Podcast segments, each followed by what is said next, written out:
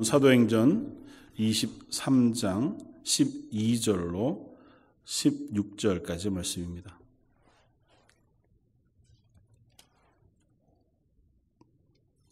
사도행전 23장 12절로 16절까지만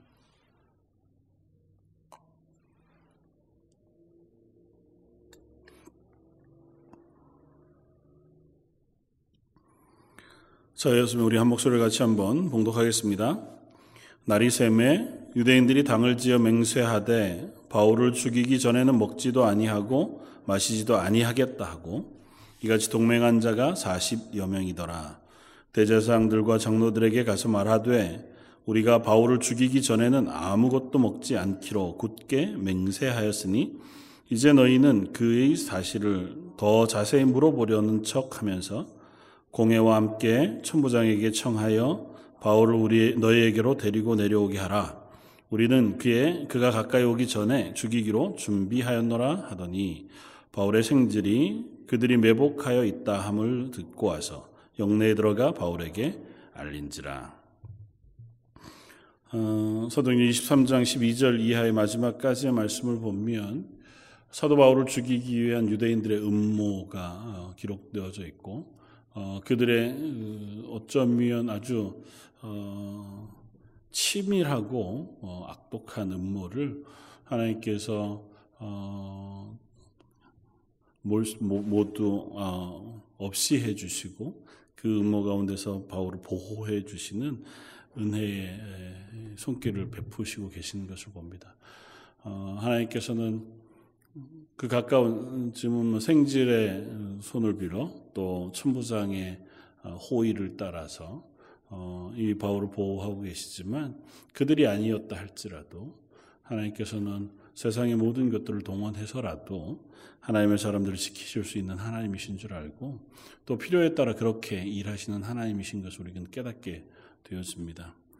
음, 반대로 이야기하면 하나님의 사람이 하나님이 보호하시는 사람이라면 그 어떤 것도 어, 그 사람을 해할 수 없지만 반대로 하나님께서 징계하시기로 작정하셨다면 그 어느 누구도 하나님의 징계 가운데에서 또한 피할 수 없다고 하는 것도 어, 우리가 성경을 통해서 배우는 바인 것을 봅니다.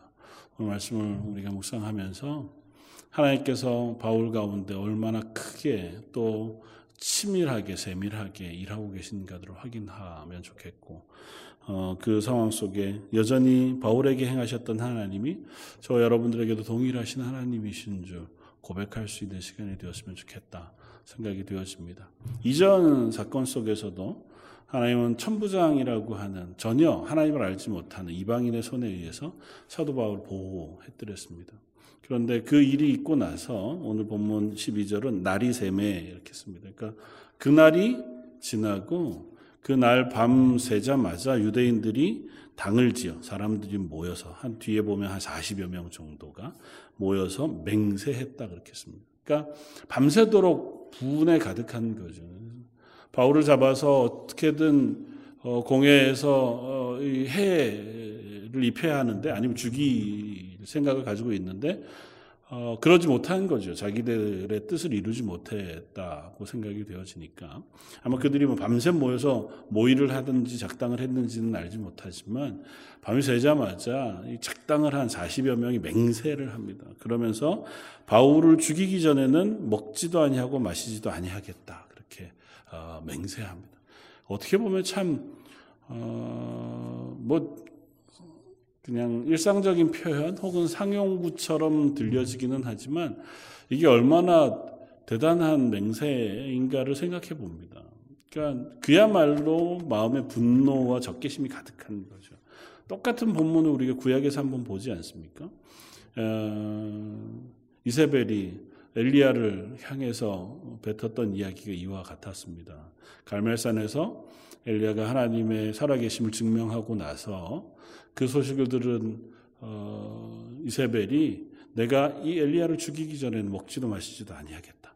그 맹세하고 어, 엘리야를 죽이겠다고 맹세한 장면을 우리가 봅니다. 그러니까 그야말로 분노가 끝까지 찬 거죠. 사실은 유대인들이 사도 베드로를 향해 아, 사도 바울을 향해서 이와 같은 맹세를 할 만한 어떤 적대감을 가질 이유가 없습니다. 물론 어, 뭐 그리스도인들을 미워하는 미움 혹은 사도 바울이 어, 유대교와 반하는 것처럼 그래서 예수 그리스도의 부활을 또 예수 그리스도의 구원 메시아 되심을 선포하는 것이 극도로 미울 수는 있죠. 어, 그러나 그 분노가 이와 같이 가득하게끔 차는 것은 점체 이해하기 어려운데 어, 예수님을 향했던 그들의 분노를 생각해 본다면 아마 이것이 어, 메시아를 향한 하나님의 생명 구원을 향한 악한 인간의 자연적인 반응의 한 부분일 수도 있겠다 생각을 합니다. 그냥 일반적인 상황에서 생각하면 내가 저 사람을 죽이기 전에는 먹지도 마시지도 않겠다고 하는 맹세를 하는 어, 태도는 잘 상상이 안 되는 태도잖아요. 뭐 절천지 원수, 뭐 우리 부모를 죽인 원수라든지 아니면 나에게 너무 너무 심각한 모욕을 주어서 내가 어, 살아가는 데 있어 다시 할 뭐 만날 수 없는 치욕을 경험했다든지 뭐 그러면 모르겠지만 제 3자. 그러니까 나와 직접적인 어떤 관계가 없고 연관이 없는 사람인데 그 사람이 하는 종교적인 행위 아니면 그 사람이 전하는 그 복음의 내용 때문에 이와 같이 적개심을 갖는 일이 그렇게 많지 않다 생각됩니다. 근데 어, 기독교의 역사들, 물론 예수님 이후에 2000여 년의 역사들을 보면 이 복음 때문에는 그와 같은 반대와 그와 같은 박해가 일어났었던 것을 봅니다. 어, 또 그 반대의 경우도 물론 어리석은 인간의 어, 실수로 또 죄악으로 일어났던 것을 봅니다. 그러니까 이것 앞에는 내가 목숨을 걸 수 있는 이유가 되는 거죠. 그러니까 예수님을 죽였던 무리들이 바울을 향해서 동일한 적개심을 품습니다. 그러면서 어떻게까지 하냐면 내가 이 바울을 죽이기 전에는 결코 어, 먹지도 마시지도 않겠다. 그 얘기는 내가 죽, 내가 죽든지 바울이 죽든지 둘 중에 하나 하겠다고 맹세했단 말이죠. 이건 율법적으로도 올바른 일이 아닙니다. 이 사람들은 율법을 지키겠다고 지금 사도 바울을 죽이는 사람들이잖아요. 그러니까 사도 바울이 유대인의 율법을 어기는 그래서 유대인 자기들이 믿는 믿음을 어, 깨고 있기 때문에 저 사람을 죽여야겠다고 분노하고 있는 상황인데 그 분노하는 방식이 하나님이 원래 유대인들에게 주셨던 율법을 반하는 방식이에요. 그 맹세한단 말이죠. 그것도 자기의 생명을 두고. 그 자기의 생명을 두고 맹세하는 행위는 하나님이 금하시는 거예요. 사실 그럴 수 없습니다. 왜냐하면 우리의 생명은 우리 것이 아니잖아요. 하나님이 우리의 생명의 주인이시라고 고백하는 것이고 그 생명의 주인은 하나님이신데 내가 내 생명을 걸고 무엇인가를 하겠다고 맹세하는 것만큼 어리석은 일이 없는 거죠. 예수님은 어, 그런 이들에 대해서 말씀하시기를 우리는 그저 할 수 있는 것이 예면 예고 아니면 아니다. 까지 할 수 있을 뿐이지 우리가 무엇으로도 맹세해서는 아니 된다고 가르치셨던 예수님의 말씀 우리가 기억합니다. 그러니까 이들은 그와 같은 고백도 넘어서는 그 어떻게 보면 분노에 사로잡힌 혹은 자기 어, 개인적인 생각에 사로잡힌 어, 그런 사람들의 무리였던 것 같아요. 아마 이만큼까지 강력하게 맹세하는 것은 기필코 바울을 죽이겠다. 그리고 죽일 수 있다. 하고 스스로 판단했기 때문인 것 같아요. 그래서 모의합니다. 그래서 어떻게 모의하냐면 어, 대제사장과 장로들에게 가서 우리가 어제 공회에서 다투었던 얘기들, 근데 이게 사도 바울의 어, 지혜로운 질문, 부활에 대한 믿음에 대한 고백 때문에 바리세파하고 사두개파가 싸워가지고 그 판결이 끝나지 않았잖아요. 그리고 자기들끼리 싸우고. 그러니까 그 판, 어, 재판을 다시 한번 해야 되겠다고 천부장에게 가서 대제사장과 장로들이 가서 요청을 하시오. 그래서 공회를 다시 열어야겠다. 요청하시면 그러면 이제 어, 천부장에게서 사도 바울이 이 공회로 오는 그 길목에서 우리가 습격해서 사도 바울을 죽이겠다 하는 것입니다. 이것도 참 우스운 것이 유대인들이 누군지는 모르지만 유대인들에게 있어서 이 대제사장과 장로들이라고 표현되어진 어, 사내들인 공회의 어, 멤버들은 가장 존경받을 만한 지위, 가장 높은 자리에 있는 사람들이거든요. 정치적으로도 종교적으로도.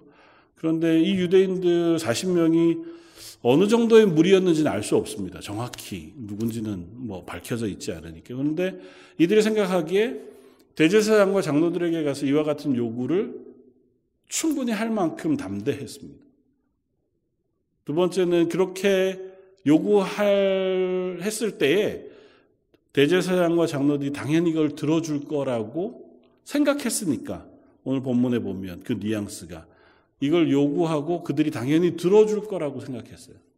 그리고 심지어 그 요구를 들어주어서 사도 바울을 데리고 올 때 우리가 사도 바울을 중간에서 죽이는 일에 대해서도 이들이 허락해 줄 것이다. 묵인해 줄 것이라고 하는 확신이 있었습니다. 다시 말하면 대제사장과 장로들의 생각이 우리의 판단을 온전히 용납해 줄 거라는 확신을 가지고 가서 얘기해요. 그리고 실제로 그렇게 합니다. 그러니까 그곳에 예루살렘에 있었던 유대인 대부분의 생각이 아마 비슷했는지 아니면 이 사람들의 확신이 아주 특별한 것이었는지는 알지 못하겠지만 어, 그와 같은 열심을 가진 사람들과 대제사장 혹은 사내들인 공회의 사람들 모두는 기본적으로 사도 바울을 향하여 굉장히 적대적이었다. 하는 사실을 확인할 수 있습니다. 그러니까 이와 같은 일들을 공공연히 얘기하고 당연히 허락받을 수 있고 그와 같은 것을 공히 모의할 수 있는 분위기였던 거죠. 예수님을 십자가에 달아 죽이겠다고 공모했던 그 사람들이 어, 가론 유다로부터 어, 제안을 받고 은 30에 이 가론 유다가 어, 파는 예수님을 잡아 죽이기로 모의한 그 모든 정황 속에 그들이 한 마음이었던 것처럼 사도 바울을 향해서 동일합니다. 근데 생각해 보면 어, 그럴 수 있겠다 싶기도 하지만 한편으로는 아, 참 놀랍다. 어떻게 이렇게 악한 일에 모두가 한 마음 한 뜻일 수 있을까? 사람을 죽이는 일이고 참 큰 소동이 있을 만한 일이고 여전히 예루살렘에는 교회가 있어요. 그들이 박해하고 싫어하기는 했지만 그렇다고 해서 교회가 없는 게 아니었고 지금 사도 바울이 이 예루살렘에 다시 돌아올 때까지 어, 큰 박해가 한 번 있었습니다. 그래서 예루살렘 교회가 흩어지는 일이 한 번 있었죠. 그러나 그때까지 예루살렘에 예수 믿는 사람들의 무리가 왕성하게 불어났었고 여전히 예루살렘 교회가 있고 성도들이 있단 말이죠. 그러니까 그 무리들도 이스라엘 사람 유대인들이었다고 생각했을 때에 이 공의회 사람들이 너무 이렇게 노골적으로 너무 당연하게 이들을 핍박할 수 있는 분위기가 조성된다고 하는 것 자체도 참 이해하기 어렵습니다. 좀 조심할 만 하잖아요. 은밀하게. 뭐 혹은 몇몇 사람들이 과격하게. 그러면 좀 앞선 사람이 뭐 대제사장이나 공회에 있던 사람 중에 좀 점잖은 사람들이 야, 그걸 그렇게까지는 하면 안 된다. 뭐 얘기할 만한 사람들이 누군가는 있을 것 같은데 본문에 보면 전혀 그런 정황들이 보이지 않고 또 그런 일이 당연히 없을 거라고 판단한 사람들의 행동, 대담한 행동들을 우리가 보게 됩니다. 그러니까 어, 세상의 악을 행하는 그 하나님의 복음을 반대하는 무리들의 악함 혹은 그것을 반대하는 숱한 시도들이 서로 공모할 때에 그 세력들이 가지는 악함은 우리가 생각하는 것보다 어쩌면 훨씬 더 강할 수도 있겠다. 훨씬 더 단단할 수도 있겠다. 하는 생각을 하게 되었습니다. 특별히 선교지에서 일어나고 있는 숱한 박해들의 이야기들을 우리가 듣거나 복음이 처음 한 가정에 들어갈 때 그 가정 속에서 그 복음을 지켜내기 위하여 고분 분투하고 그곳에서 애쓰며 신앙을 지키는 분들의 그 간증과 고백을 들어보면 그것들을 반대하는 아, 반대의 힘이 얼마나 집요하고 강력했던가 하는 것을 보게 되었습니다. 그러니까 내가 예수 그리스도를 주로 고백하고 그 믿음을 지키기 위해서 우리가 어, 하나님 앞에서 예배하고 그 믿음을 지켜나가는 일이 참으로 어, 굉장한 믿음과 결심 그리고 결단이 필요한 일이라는 거죠. 그렇다고 생각했을 때 저와 여러분들 참 은혜 받은 사람인 것이 분명합니다.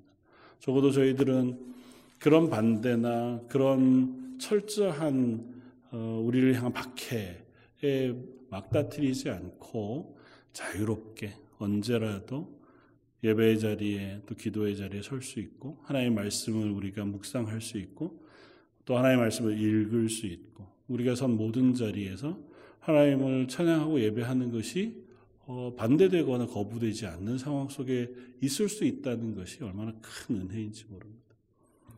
그렇다고 하면 또 한 걸음 더 나아가서 그 은혜의 자리에 있음을 우리가 잊지 말고 그렇기 때문에 더 우리는 하나님 앞에 내 스스로를 돌아보는 지혜가 필요하다는 거죠.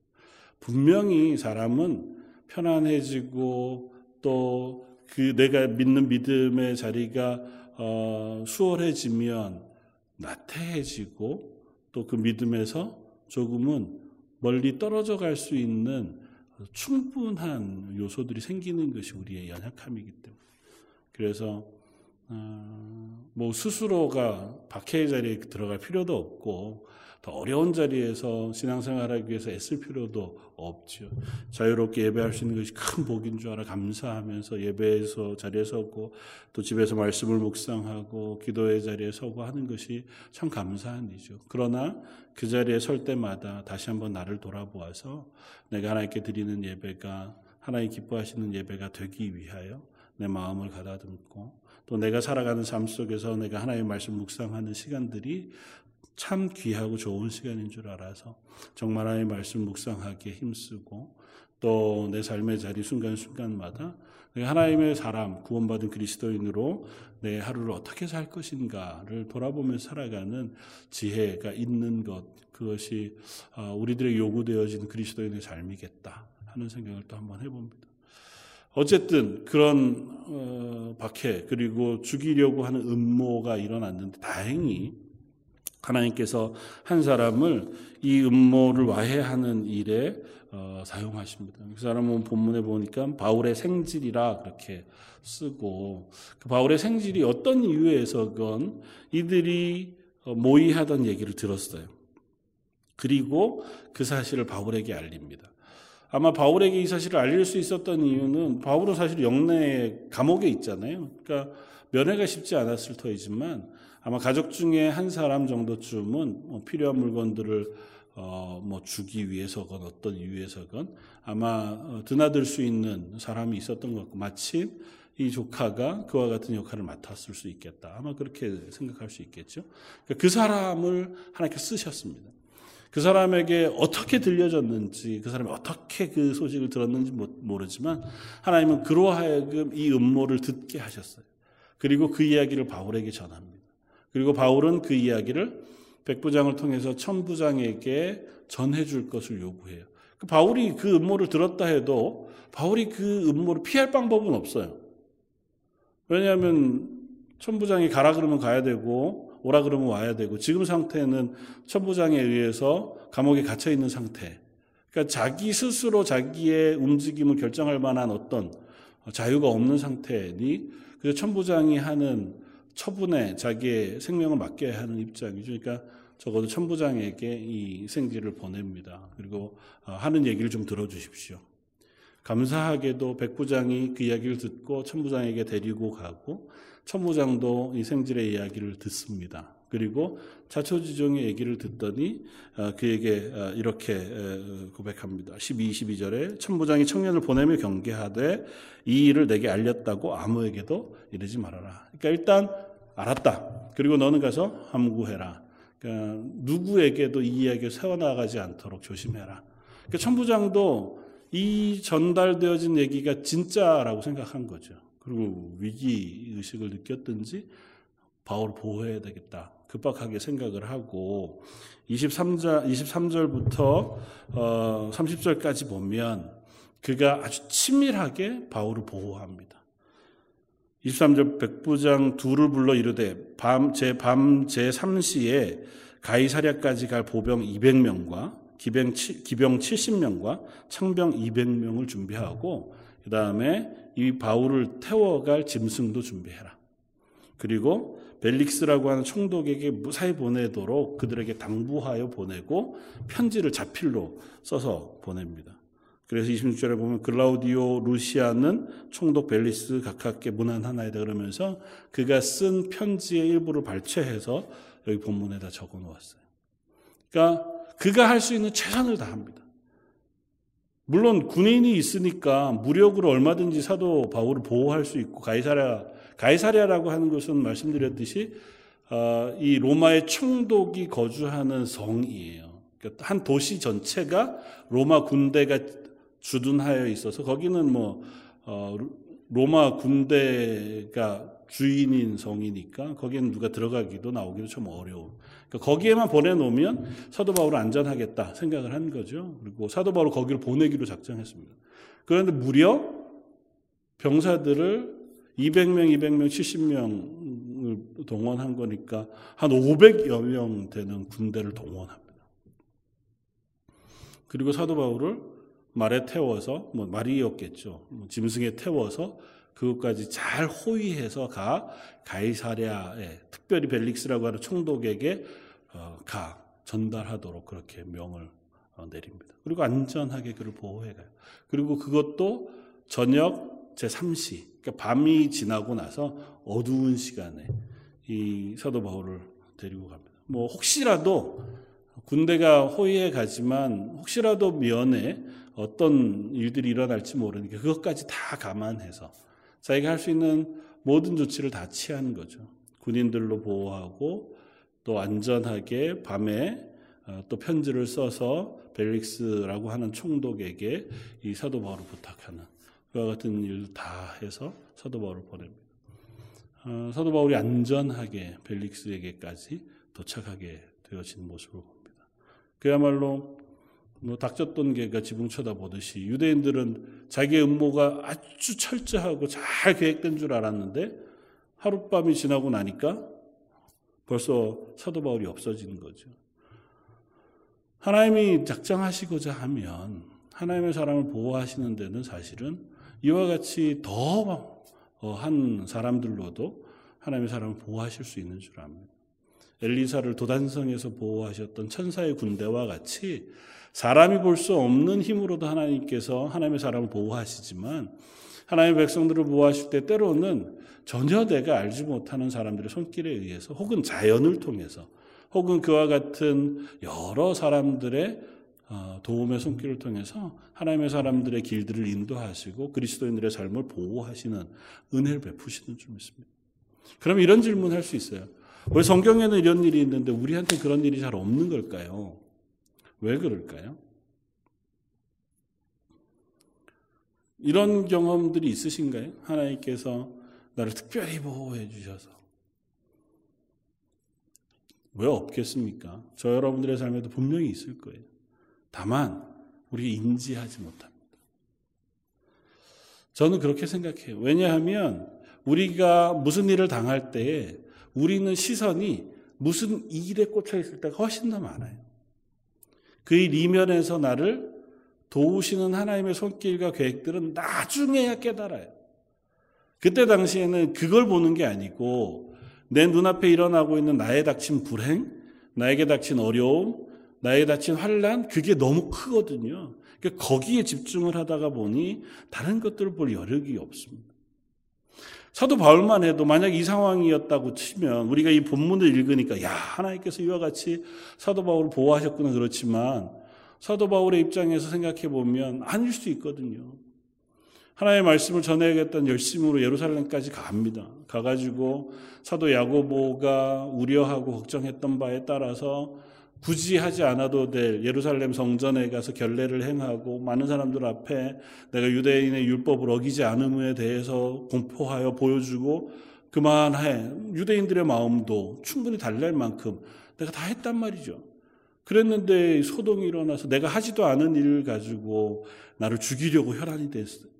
공회에서조차 또 거기에서 잘 보호받아서 어쨌든 천부장의 손에 의해서 감옥에 갇혀 있는데 그런 나를 죽이기 위해서 또 사람들이 막 음모를 꾸미고 내 목숨을 해하기 위해서 무슨 자객처럼 나를 속여서 사람들을 속여서 날 죽이려고 하는 일이 있다고 하는 이야기를 들으면 아 그래도 하나님이 날 보호해 주시겠지. 하나님이 천부장의 손길을 통해서 이렇게 보호해 주시니 참 감사하다.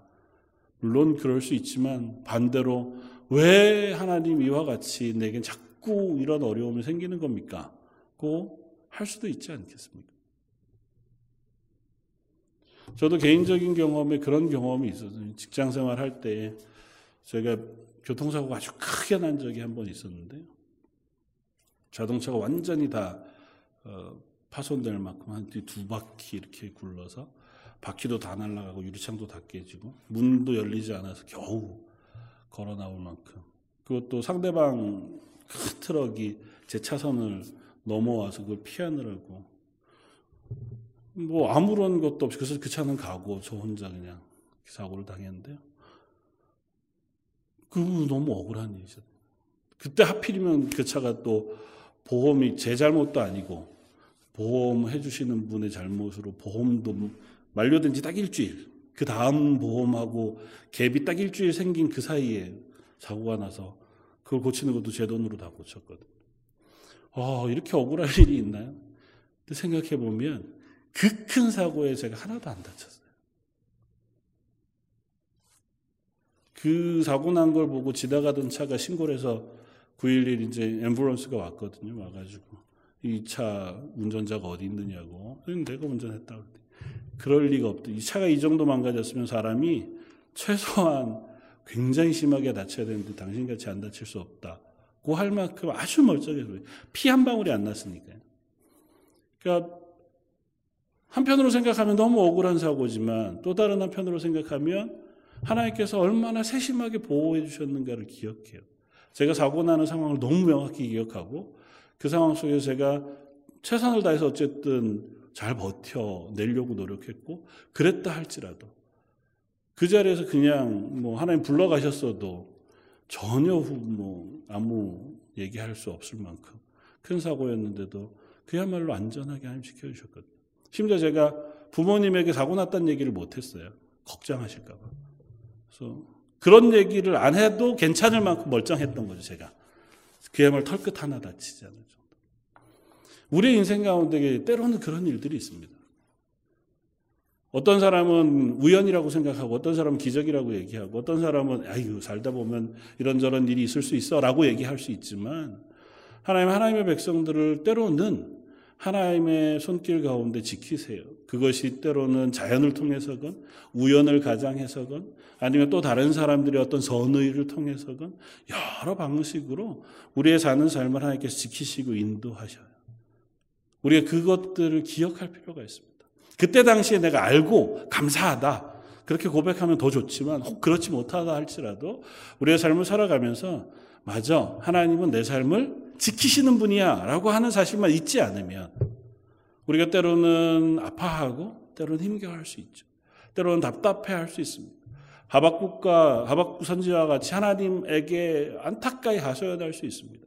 욕과 같이 하나님을 향하여 울부짖으면서 왜 하나님은 내가 이 땅에 태어나서 이와 같이 괴로움을 당합니까? 그렇게 하소연할 수 있고 울부짖을 수 있어요. 우리는 그럴 수 있습니다. 연약한 존재니까.